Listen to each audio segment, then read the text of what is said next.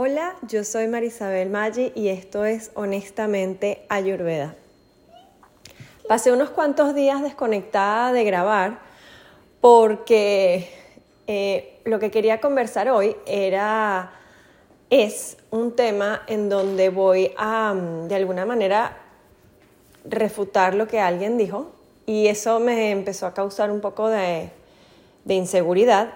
Quería como que, bueno, piénsalo bien, ¿cómo lo vas a decir? ¿Quién te va a creer a ti? Por favor, explícalo bien. ¿Cómo vas a probar eso que estás diciendo? Hasta que, bueno, recordé que el nombre que le puse a este podcast de Honestamente Ayurveda era justamente para quitarme todo este bullshit mental que me hace frenar el flow. Entonces, bueno, aquí estoy humildemente explicando este punto que me parece que es importante porque el tema de lo que decían las abuelas para muchas personas es objeto de burla o de desprecio, no sé, o sea, de quitarle como relevancia, porque a veces puede sonar ilógico los cuentos de la abuela de que, ay, si sales descubierta, te va a pegar el sereno y entonces, y la gente como que, ¿qué tiene que ver el sereno? ¿Qué tiene que ver el frío con que te enfermes? ¿Qué tiene que ver con que estés caminando descalza en el suelo? ¿Con que te enfermes?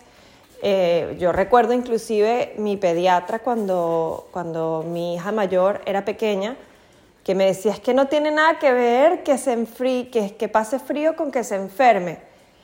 Y ahora que yo estudio Ayurveda y puedo ver la conexión perfecta de los elementos del aire con el sistema inmunológico y la digestión, es obvio que sí influye muchísimo.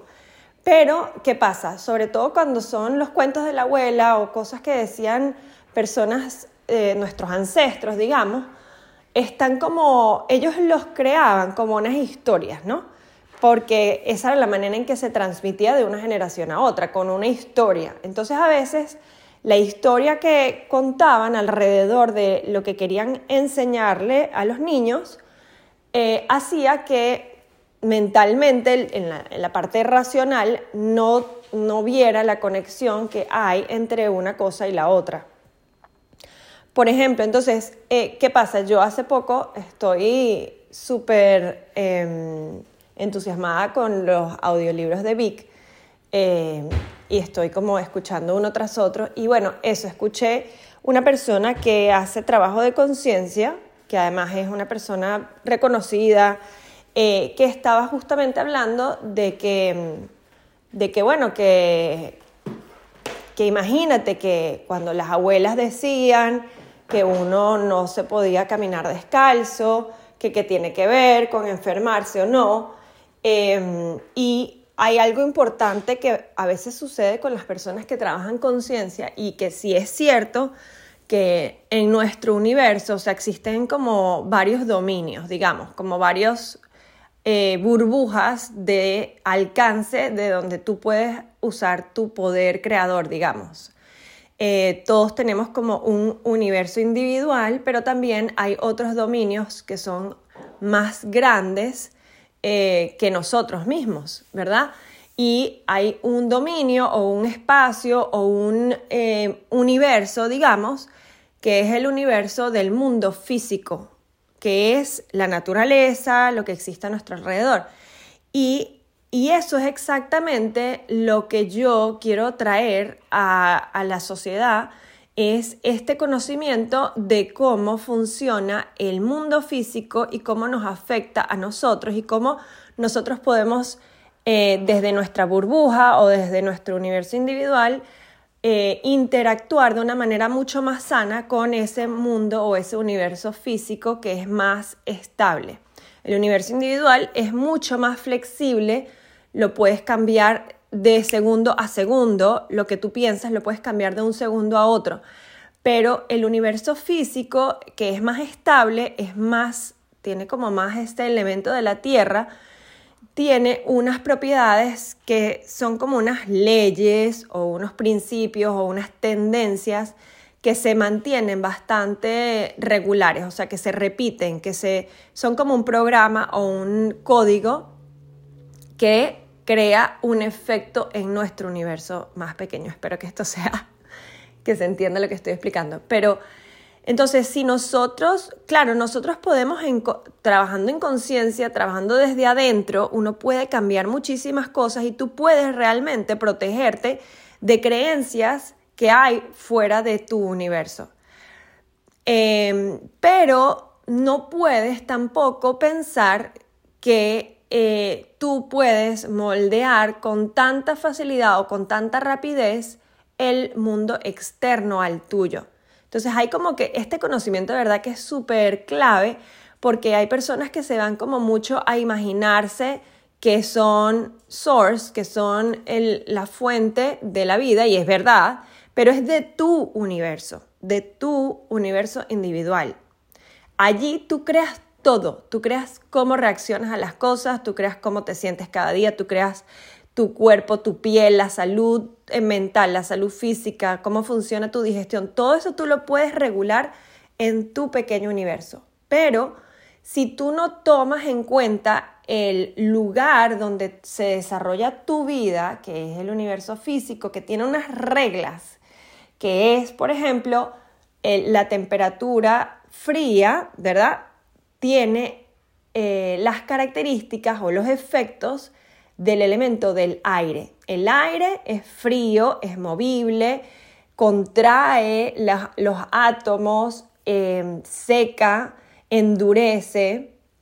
A nivel mental es un poco más como expansivo porque crea como distracción, dispersión a nivel de pensamientos. Pero a nivel físico, si tus pies están tocando el frío, y esto no me lo tienen que creer, o sea, ustedes hagan el experimento y pruébenlo por ustedes mismas y no crean nada, simplemente sean bien escépticas.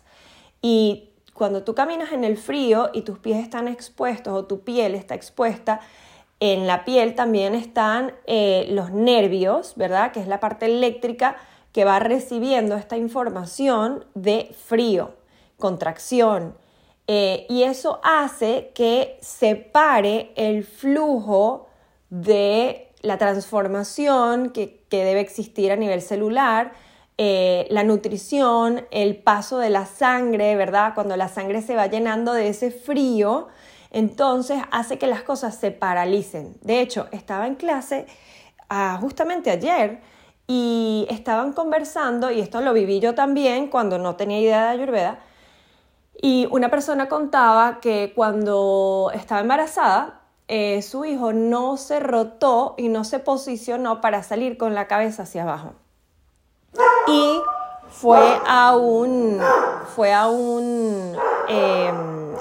creo que fue un quiropráctico que le encendió como un pequeño fuego en el dedo meñique, y eso ayudó que aquel bebé se diera la vuelta. ¿Okay?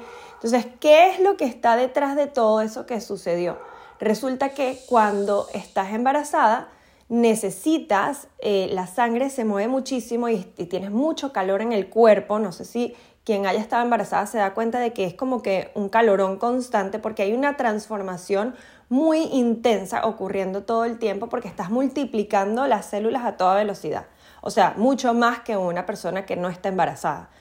Y cuando tu cuerpo detecta, o sea, cuando el bebé siente que la parte de abajo de tus piernas, o sea, la parte de abajo de tu cuerpo está fría, el bebé no baja, se queda como hacia arriba, más cerca del corazón, que es donde hay más circulación y hay más calor.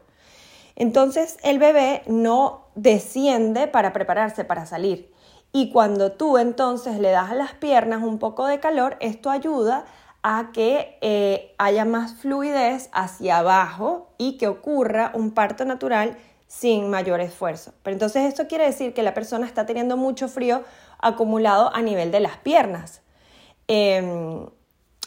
Había otra cosa que quería decir, pero creo que se me fue. Pero bueno, el punto es que para cada persona además, y esto es una de las razones por las que es tan difícil que el hombre pueda comprobar este tipo de cosas de la energía, es que como cada persona va a reaccionar a ese mismo efecto diferente. Por ejemplo, si yo tengo un tipo de cuerpo que es más caliente, o sea, yo nací con esa tendencia a ser más caliente, cuando yo camino en el piso frío, quizá yo voy a desarrollar como una fiebre o voy a desarrollar que se me van a poner los pies súper calientes porque está tratando de compensar mi cuerpo, que es naturalmente caliente, está tratando de usar su energía natural para compensar ese frío que está entrando a mi cuerpo porque se está tratando de proteger, ¿verdad? Pero en cambio, por ejemplo, una persona que tiene un cuerpo más robusto, menos caliente, sino más estable, más como de la tierra, no va a tener ese efecto tan poderoso de fiebre o de querer calentar extra, sino que más bien se va a estancar, ¿verdad? Se va a sentir más pesado, se va a sentir más lento. Y por eso es que tú no puedes decir, como que tú no puedes crear una ley que diga cuando la gente se pone los pies en el suelo va a pasar esto, esto y esto, porque cada persona va a reaccionar diferente de acuerdo a su naturaleza, de acuerdo a su tipo de cuerpo y mente. ¿Ok? Bueno, me extendí, me fui, pero espero que esto haya tenido sentido para ti.